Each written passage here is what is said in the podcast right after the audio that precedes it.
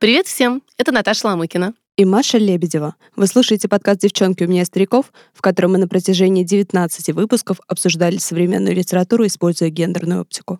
Это последний, двадцатый эпизод нашего сезона. Вчера в Большом театре были объявлены лауреаты литературной премии «Ясная Поляна» за две тысячи двадцать третий год. Ими стали Венко Андоновский за роман «Пуп света», номинация «Иностранная литература», и Ольга Панькина за перевод романа «Пуп света» на русский язык. Ирина Доронина за перевод романа нигерийского писателя Чинуа Ачебе «Все рушится» на русский язык в номинации «Пропущенные шедевры». Рагим Джафаров за роман «Его последние дни». Рагим набрал почти пятьдесят процентов голосов в открытом интернет-голосовании и стал обладателем специального приза Samsung «Выбор читателей». А в номинации «Личность» был награжден Юрий Арабов за яркий самобытный талант, виртуозное мастерство сценариста, драматурга, поэта и прозаика и за проявление подлинной личности в творчестве и в жизни. Ну и, наконец, обладательницей главного приза премии «Ясная Поляна» в двадцать первом сезоне стала Саша Николаенко за роман «Муравьиный бог. Реквием», номинация «Современная русская проза». Маш, ты довольна? Я нейтральна. Я напомню, что Маша ставила на Алексея Сальникова. Ну а я довольна, потому что, как вы помните, мой фаворит в этом сезоне действительно был роман «Муравьиный бог», и я считаю, что это роман, который особняком стоит в шорт-листе и заслуживает эту награду в полной мере и за глубину проработки темы, и за вообще поднятую тему бога карающего, и за язык особый, которым Саша Николаенко совершенно меня, по крайней мере, поразила. Я очень рада за Сашу Николаенко, и вдвойне мне приятно приветствовать ее у нас в гостях. Здравствуйте, Саша. Привет.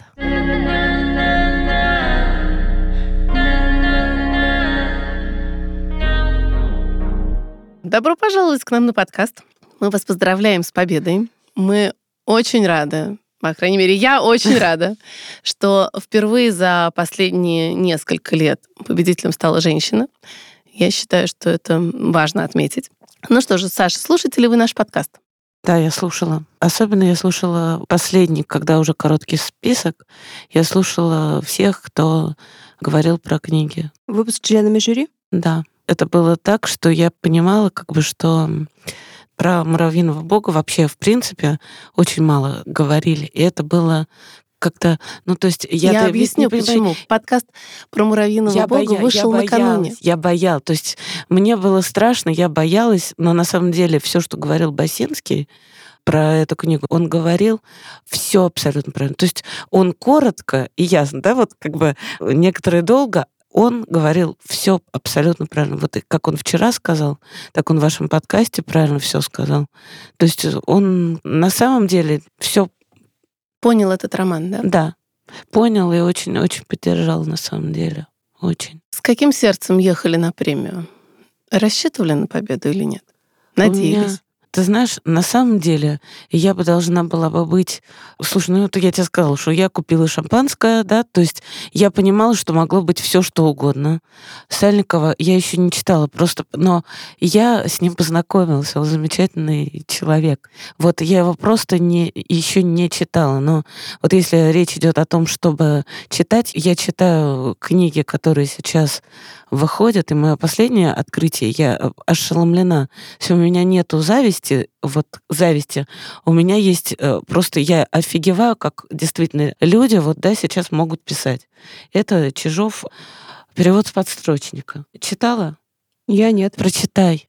Но это я «Муравьиного бога» еще не читала. Слушай, может быть, он был бы и моим может фаворитом. Быть. Слушай, вот, но вот перевод с подстрочника — это ошеломительно, потому что это, мне кажется, вот как по уровню, это круче, чем Оруэлл. Круче. И это наше. И это наше.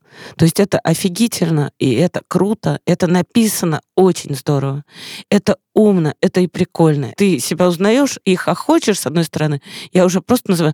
У него там каштыры.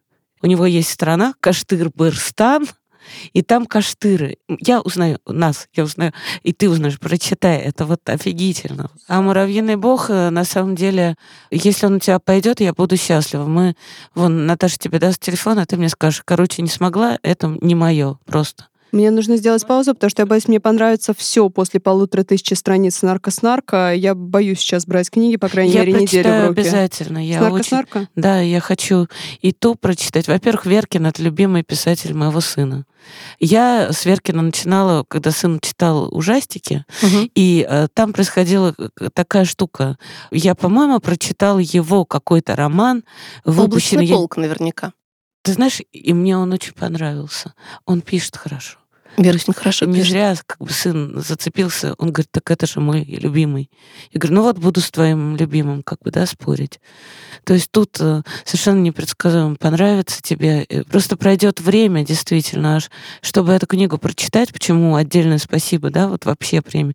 Потому что книгу просто очень трудно прочитать. Ее очень трудно прочитать. И не то, что написать ее, прочитать трудно. Ее самые близкие мои друзья читали по три месяца. Она очень тяжелая.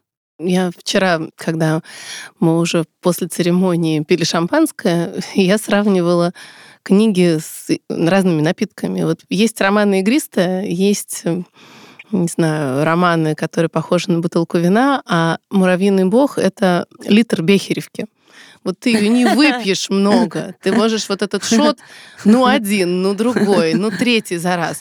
Но когда ты выпьешь всю бутылку, она мало того, что тебя опьяняет, она еще, поскольку на горьких травах, она что-то тебе дает. Вот «Муравьиный бог» — это литр бехеревки. Извините за... А у тебя есть метафора для непьющих читателей вроде меня и других? Есть. Это, знаешь, вот разные бальзамы на травах. Если мы продолжаем эту штуку, да, которую ты добавляешь в чай. Вот «Муравьиного бога» невозможно... Это такая концентрированная проза, что ее невозможно читать разом всю. Ты это залпом не выпьешь. Тебе нужно добавить, не знаю, в молоко. Да? Или если ты выпил залпом, вот как нам в детстве давали сироп, например, какой-нибудь, сироп шиповника или там сироп терновника или еще что-то. Это горькое, травяное, густое вещество, которое тебя лечит, в принципе, но пить его не очень приятно. Вместе с тем, как у любых вот этих Слушай, были капли трав... такие отвратительные. Нет, проторгол. Те, те проторгол, да. Они драли смерти, я до сих пор помню. Но ты, нет, наверное, не застала. Нет, я знаю, жуткие. Что такое проторгол на серебре. Это, это как йод в нос капать. Но... примерно. Нет, нет, все-таки «Муравьиный бог», он не такой, потому что у него, как вот у этих настоек из трав, понимаешь, если после, есть послевкусие и вообще вот это ощущение, и ты хочешь его продлить. То есть тебе вроде бы и неприятно в процессе, а когда ты проглатываешь, ты хочешь еще. Это вот удивительно. Это проза, которая тебя не отпускает. Если ты уже врубился в «Муравьиного бога», вот ты вошел в этот роман, ты не можешь из него выйти. Я не знаю, как Саша его писала, потому что его и читать-то непросто, а писать я даже не знаю как. Саша, а что еще из шорт-листа знакомо? Какие тексты? Из шорт-листа я еще не прочитала ничего, но я прочитаю все, потому что мне, понимаешь, вот когда они вчера говорили, да, и уже конкретно, как бы, да, я для себя, я, конечно, очень хочу прочитать, как она называется, «Все рушится». Ой, она очень хорошая, да. Я очень хочу. То есть она у меня есть, и она у меня лежит. Вот сейчас я дочитаю перевод с подсрочника, и прям сразу. Это прям очень хочу. Я хочу прочитать и женскую эту историю. Я хочу и... Женская история Кати Манова? Я хочу, я хочу и Оккультрегеру очень прочитать. Я все это буду читать. У меня теперь мне есть дали возможность... Да дело, дело даже не в этом, а в том, что у меня есть возможность покупать книги. Это, ведь их же, их же надо покупать, чтобы прочитать. Я не могу читать на этих... Ну, короче, вот на этих штуках я не могу читать. Мне нужна, чтобы была книжка. Поэтому эти все книжки, они будут у меня. Я их все прочитаю, и я про все как бы могу потом. Я с удовольствием буду о каждой говорить. Было бы с кем. Ну, хорошо. Жюри премии «Ясная Поляна» очень часто занимается некромантией и напоминает нам о толстовских идеалах в литературе или о том, как они сами их понимают. Скажите, Саша, а как вы вообще их понимаете, толстовские идеалы? Я абсолютно, я больше чем согласна. Слава богу, меня не могут от церкви отлучить. То, что говорил Толстой насчет того, что Бог — это любовь, это... идея фикс всей моей жизни. И я добьюсь таки, чтобы хотя бы еще пары человек поняли, что Бог — это не истребитель и не каратель. И жить с таким богом дальше просто нельзя. Потому что если мы будем продолжать жить с истребителем и карателем, я же тебе говорила, получается так, что человек, он хочет на что-то лучшее равняться. Да? Мы создаем образ, какой-то образ Божий. Это что-то на то, на что мы будем по-любому похожи. И если у нас Бог-истребитель, карающий, то вот мы и продолжаем, и продолжаем истреблять. И дальше с нашими как бы технологиями мы просто докатимся до того, что истребим всю землю. Вот Елена Даниловна мне говорит: Саша, прекрати вести народы. А я как только Быть про Моисеем. это начинаю говорить, я загораюсь, я не могу не говорить. То есть это не в моей власти, как бы этим не заниматься. То есть вот в этом смысле я, конечно, наверное, не совсем адекват, потому что как только я начинаю про это говорить, я уже не могу как бы, да, вот оставить. Это важно. Если это, вот это все не изменить, не твои представления, а, скажем, моей мамы или многих других людей о том, что Бог требует жертв, о том, что Богу надо приносить детей в жертву. Вот это вот все, если не изменить, то мы зайдем дальше. У нас же такое оружие, что мы можем просто вообще нафиг все истребить. А в первую очередь, знаешь, я когда вот про это думаю, вот на эту тему, я сразу представляю себе Чернобыль, потому что я тогда была совсем, ну, как бы еще маленькая, но я очень хорошо знала, у меня же папа атомщик, физик-атомщик, профессор, доктор наук. Он в институте Курчатова занимался мирным атомом. Но когда показывали в Чернобыле, а показывали по телевизору брошенных животных, которые там умрут с голоду, понимаешь, вот когда вот они ходили, вот эти кошки мяукали, и э, эти коровы, это сделал человек, гадина такая. Понимаешь, вот своими руками как бы он способен как бы довести прекрасную землю просто до, до истребления. Поэтому я как бы я не могу остановиться. Елена Даниловна правильно все говорит, что вести народу бессмысленно, а нужно писать книги. Вот как бы, да, вот, ну, то есть выступления вот эти как бы, да, мои, они, конечно, бессмысленны, а книги, может быть, их и прочитают, и что-то поймут.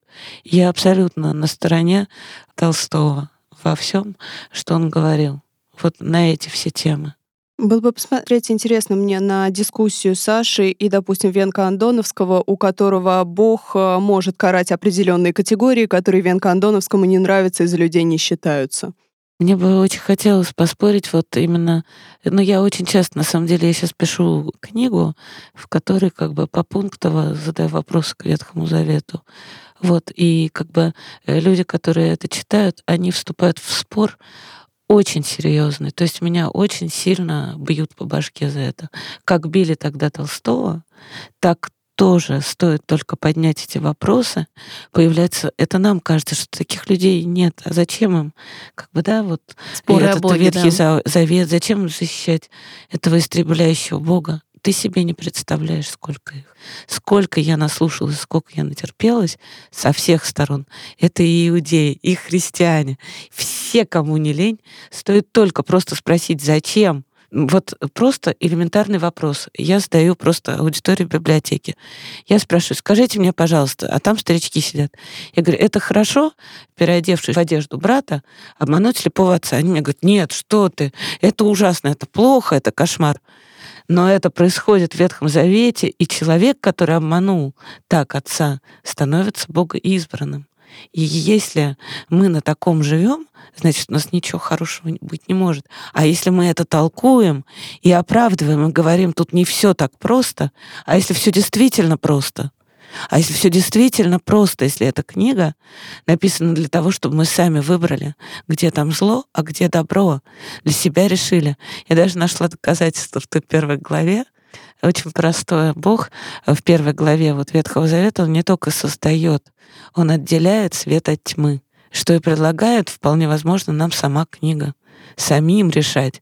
Воля наша решить, это хорошо или плохо. Если мы будем с утра до вечера повторять, что это хорошо, что он принес этого ребенка, что хорошо, что он переоделся в шкуру отца, что Бог с ним идет истреблять народ неугодный, вообще феерическая идея богоизбранной нации, которая принесла, по идее, самому еврейству столько страданий. Неужели не видно, что если такая идея приносит столько страданий, это какая-то не туда идея?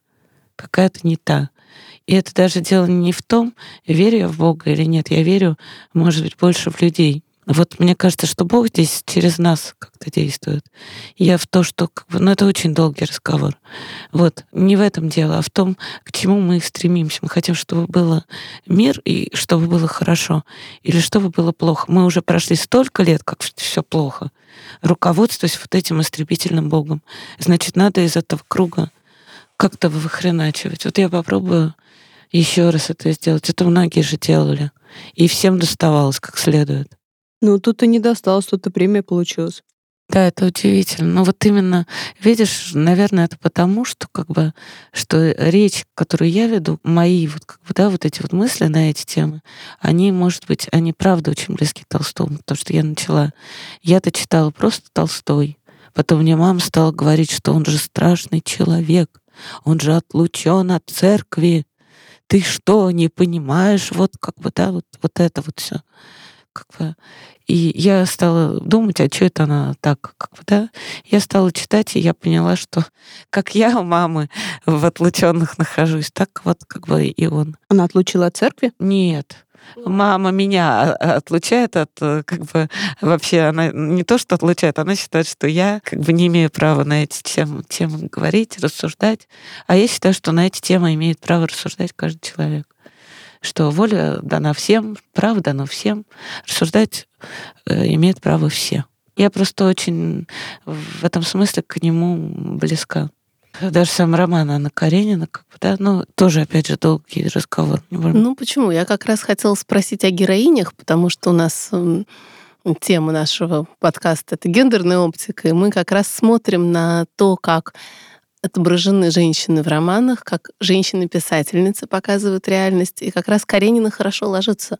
Но, может быть, есть какие-то другие героини, которые близки в литературе? Каренина, это удивительно. Слушай, вот это удивительно на самом деле. Это он показал нам образ женщины, да, которая опалима страстью, а не любовью. То есть это была страсть. А страсть — это чувство безумно ревнивое. Вообще любовь, по идее, она же не должна такой быть. Мы, нам же стоит только влюбиться, как мы вцепляемся в человека и тянем его на себя. То есть у нас не получ... у меня не получается, и с сыном не получается. Я его настолько люблю, что мне хочется его держать, охранять. Вот как бы, понимаешь, а на самом деле любовь — это отпустить и ждать, когда человек к тебе вернется, если ему будет плохо и тяжело. Не тревожный тип привязанности, а избегающий? Маша, слушай, в этом хорошо. Слушай, короче говоря, получается, у нас в Анне Карениной показана женщина, которая погибает именно из-за того, что она сгорела, ну вот буквально она сгорела от, от этой страсти, от этой ревности, от, от вот этого вот, от того, что то, что говорил Толстой, что продолжение нашего в детях, да, ну и я то же самое, как мне кажется, говорю. Она не могла, она, вот, ну, она не, это настолько женщина, это настолько женщина, это настолько гениальный роман. Я не знаю, что тут еще можно сказать. Вот женский образ, ну какой еще образ? Конечно, она. Конечно, она. И зачем тоже, я уже, знаешь, вот когда ты читаешь вот, да, вот, Толстого, в этом все и бессмертие. Помимо бессмертия в детях, которое отражено в его внуках, да, вот в детях, в Володе глаза эти, в Насте, в Володиной. Вот эта вот порода, как бы, да, Толстых.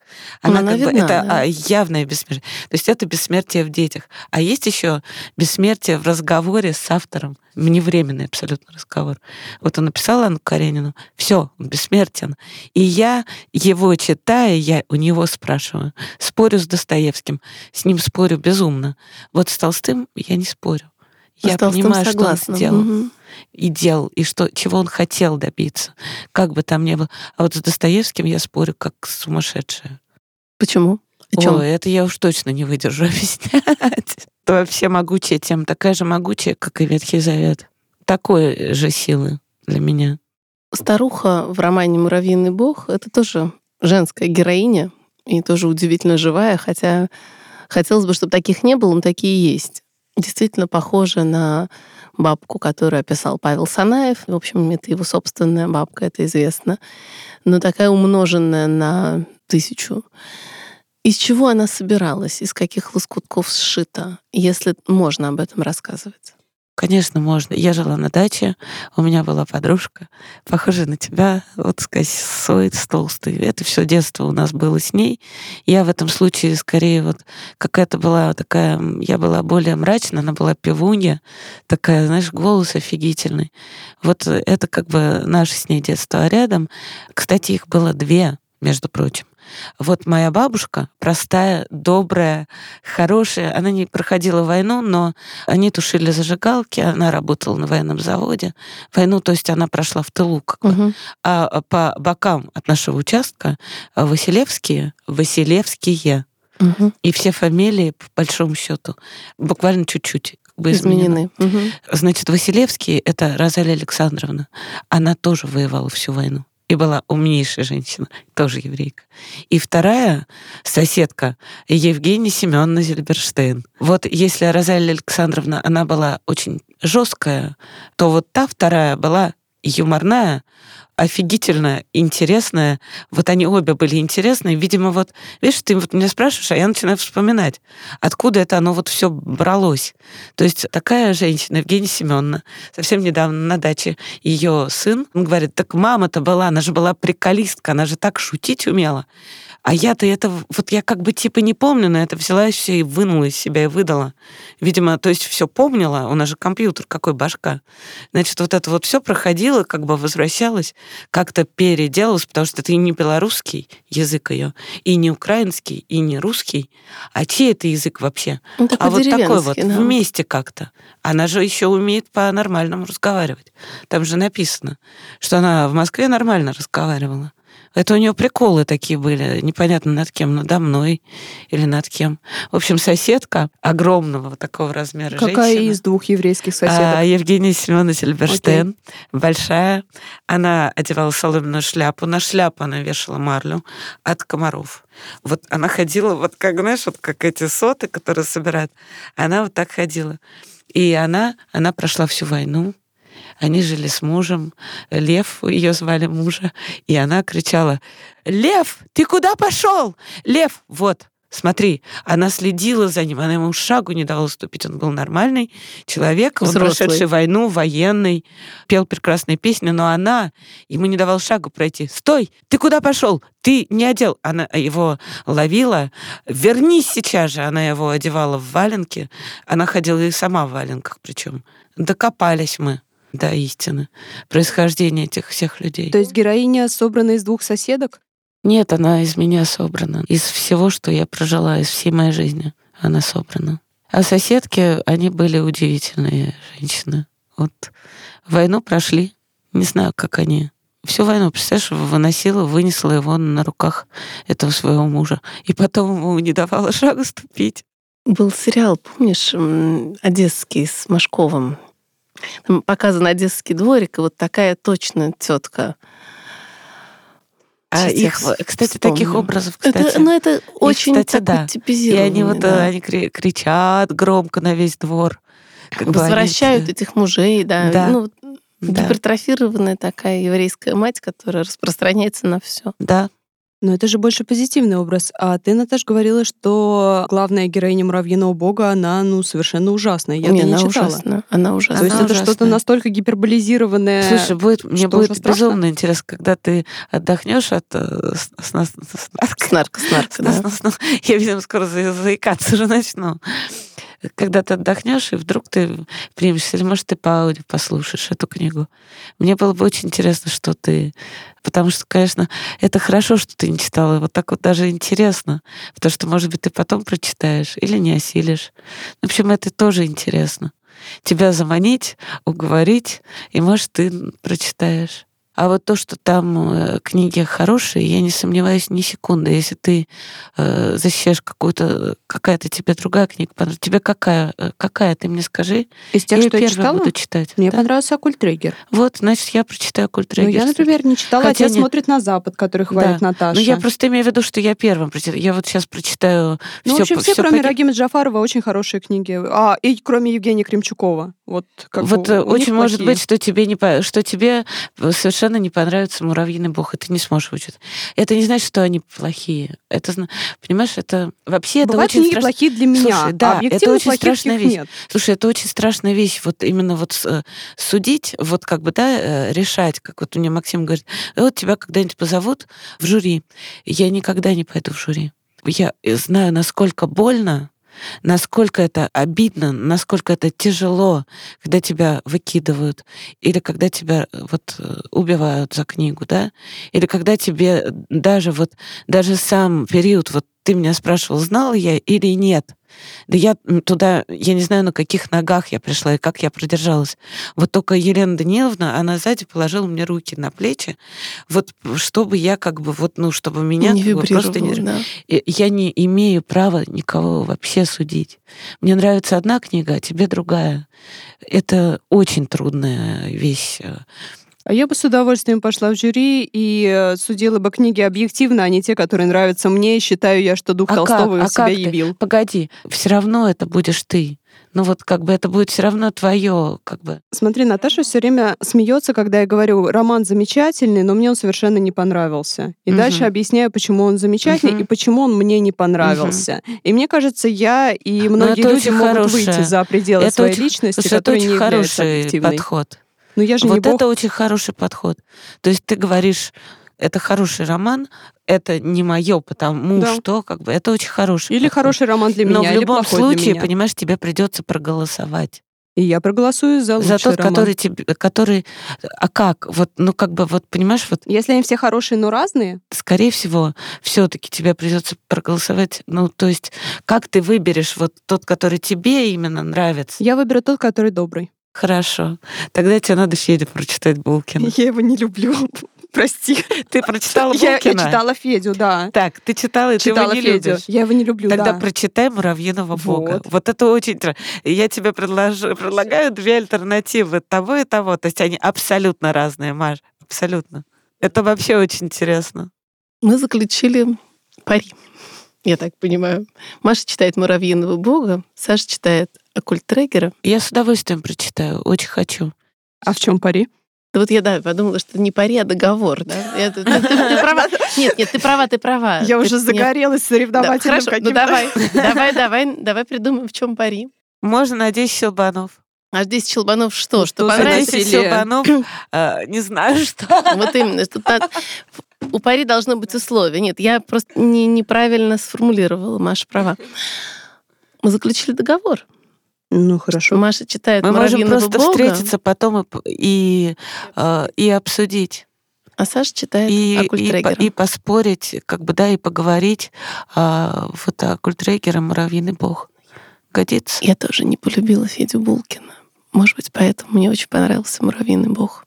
То есть это тяжело, но это очень сильно написано. И вот я на самом деле рада, что члены жюри прочитали и как-то проголосовали за «Муравьиного бога», потому что я боялась, на самом деле, что они сочтут этот роман, ну, как бы слишком не для всех и выберут что-то более всеобщее. Вот что. Я так боялась, что эта книга не останется, потому что, ты знаешь, если ты будешь кусочками где-нибудь, ну вот, я, я даже тебе, может быть, просто прочитаю, вот мы сейчас закончим, я просто кусочек тебе прочитаю, просто она кусочками, она должна просто остаться как память о нас, какие мы были, какие у нас были женщины, какие у нас были отношения, как это было, какое было у нас детство, какие были эти послевоенные люди, как они любили, как они там друг друга могли уничтожать,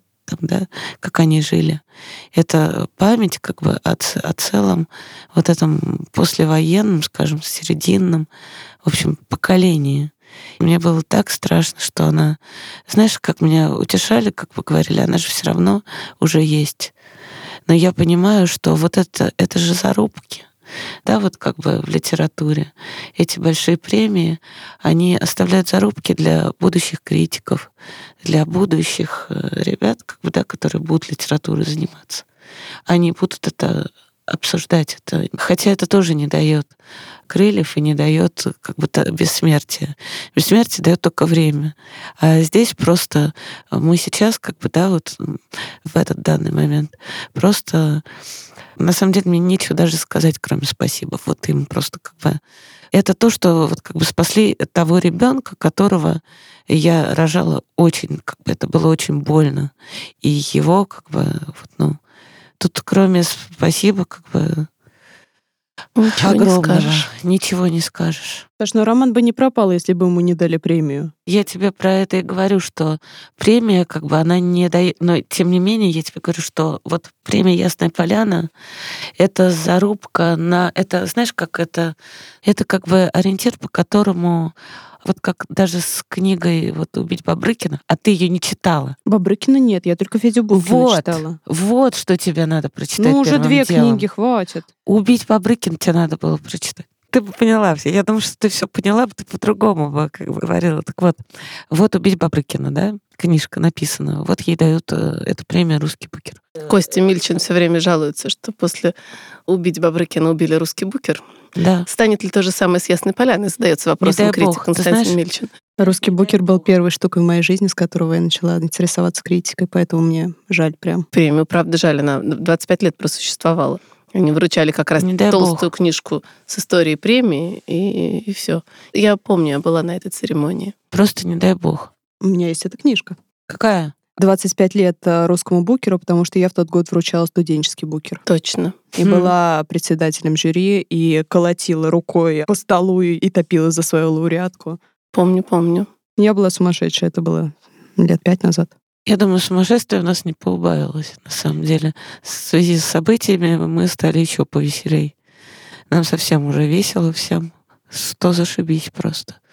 Вот, так я про что? Вот эту книжку прочитал один человек, которого я знаю, да, вот как бы он ориентировался на букер, как бы, да, ориентир вот этих вот вещей, эти премии, куда ты, что ты, не... это же не зря этот ориентир. И он эту книгу понял, там дальше, как бы он хочет спектакль ставить и так далее, но просто это ориентир. И для данного вот времени как бы это ориентир. А для меня это спасение во всех планах. Спасение моей книги, раз. Спасение меня в денежном плане, потому что у меня нету ни копья. На тот момент, когда сейчас меня спасли, как бы они спасли меня еще и в моральном плане, потому что у меня нет ни работы, ни денег, ни гроша, ни шиша. Они не спасли, спасают убогих и обездоленных. Книга получила премию. Меня спасли. Вот я именно тот же самый. Это ты будешь хохотать. Но на самом деле, вот мне написали накануне буквально вот «Ясной Поляны», мне написала «Студия двадцать двадцать», я не знаю, сложится или нет. Это которые интернов, это которые «Груз uh-huh, две тысячи». Uh-huh. Ребята как бы продюсеры кино. Они прочитали «Убить Бобра» и э, интересовались, у кого права. Права как бы у меня. Значит, мы... Его снимут в стиле интернов? Нет, даже, нет, даже близко. Не, это совершенно о другом разговор. Я говорю тебе о нищих и убогих. Я, короче, сижу, у меня в одном, простите за мою, как бы продырявились, как у матери Шишина, тапочки, как бы, да, мои дырки торчат. Носки разного цвета. Я сижу на реке и обсуждаю, сколько мне с них потребовать за права. То есть вот в смысле спасения, а с кино неизвестно, как это будет, да, будет, будет замечательно. Эта история очень долгая, да, вот как бы это совсем не сейчас. Действительно, в этом смысле, в смысле спасают убогих и обездоленных, как бы у меня действительно сейчас нет работы. Хотя я очень хочу работать и ищу работу, а у меня нифига не получается. Я предлагаю закончить интересной темой постановок, потому что мы перед записью немножко коснулись темы театра, и оказалось, что «Убить Бобрыкина» будет в театре довольно скоро. Мне кажется, это важно. Немножко расскажи об этом, пожалуйста. Это удивительная история. Мне было лет девятнадцать, наверное, или двадцать. Я писала, как ошпаренная кошка. Знаешь, вот как, может быть, Земфира песни поет. Ну вот, вот, вот это, это сравнение. Вот, понимаешь, это, это певучесть юности, как бы, да, вот твоей, да, ну вот певучесть, как бы желание вот, вот этого вот, вот этот весь мир, он тебя как бы переполняет, как бы ты пишешь. Я писала, но я писала прозу, я, ну я и, и песни писала, то есть я все писала, я все, что видела, я писала. И однажды это, то, что я писала, прочитал Сукачёв. И ему это дико понравилось. Вот. И, значит, это было давным-давно. Это было много-много-много лет назад. И он сказал: Саша, ты, короче, ты Саша Пушкин. В общем, ты будешь писать, ты будешь писатель великий. И он меня так этим вдохновил, что почувствовал себя такой крутой, что я потом не писала лет десять. Я ничего не могла написать, потому что я уже была настолько крутая, что меня Горыныч похвалил, как бы, да, и он потом сказал, в общем, поздно ей, короче, писать, а мне надо было, знаешь, кому-то надо выдохнуть, а кому-то накопить. Я копила жизнь. Чтобы написать «Муравьиного бога», мне пришлось накопить всю жизнь. И вот, короче говоря, я накопила, написала «Убить Бобрыкина», и когда мне давали букер, Гарик оказался почему-то перед телевизором. И он тут же мне ночью позвонил и сказал, или написал, и поздравил меня. И читал он ее года три. Мы ругались жутко. Он видит книгу совершенно по-другому. И он говорит, есть сталкер, а есть автор. Вот как бы у меня одно, у тебя другое. А я ему говорю, не, погоди, без книги все равно бы ничего не было. То есть так нечестно. Это все равно книга, как бы, но это его уже. И эту книгу, как бы, да, я ее отдала, в общем. Он ставит спектакль в «Современнике» по «Убить Бобрыкина».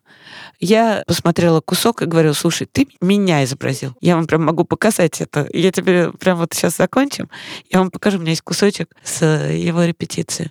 Вот он говорит, ты меня или убьешь за этот э, спектакль, или будешь очень, очень полюбишь.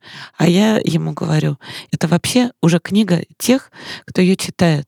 И мне она уже ни в какой степени не принадлежит. И сегодня, благодаря «Ясной Поляне», а до этого я не могла отпустить эту книгу. Мне нужно было, чтобы кто-то ее услышал, прочитал, чтобы сказали, что это круть, крутецкая. Вот нагло я тебе говорю, как бы, да, вот, ну, нахально, что это круть крутецкая. А почему?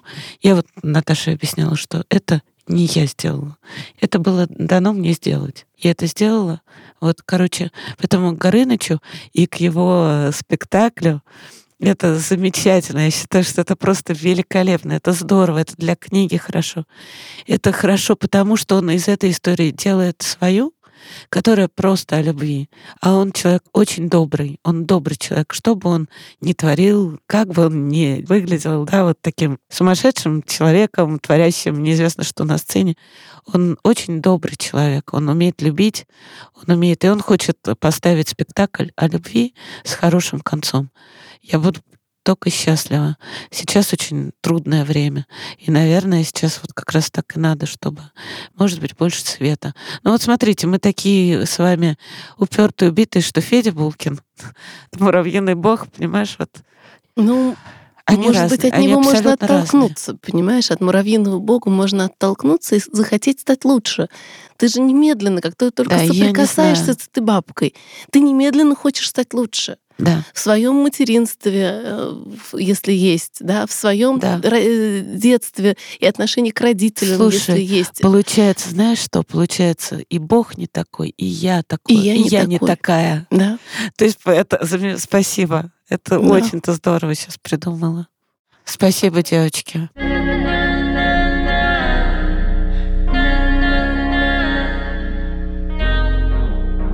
Это подкаст «Девчонки у меня у стариков» о современной литературе и гендерной оптике. Сегодня у нас в гостях была Саша Николаенко, лауреат двадцать первого сезона премии «Ясная Поляна» в номинации «Современная русская проза».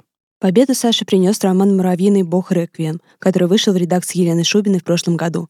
Обязательно прочитайте его, и я его тоже буду читать. Подкаст выходит при поддержке соучредителя литературной премии «Ясная Поляна» компании Samsung Electronics. Это последний эпизод нашего подкаста в этом сезоне. Спасибо, что слушали нас все это время. Если вам понравился этот выпуск или наш подкаст в целом, пожалуйста, дайте нам знать. Поставьте оценку в приложении, оставьте отзыв или напишите нам в соцсетях. Сделать это можно в телеграм-канале «Девчонки у меня у стариков» или в группе премии «Ясная Поляна» ВКонтакте. Мы прощаемся, но надеемся, что не навсегда. Возможно, услышимся в следующем сезоне премии. Всем пока. Теперь уж точно пока.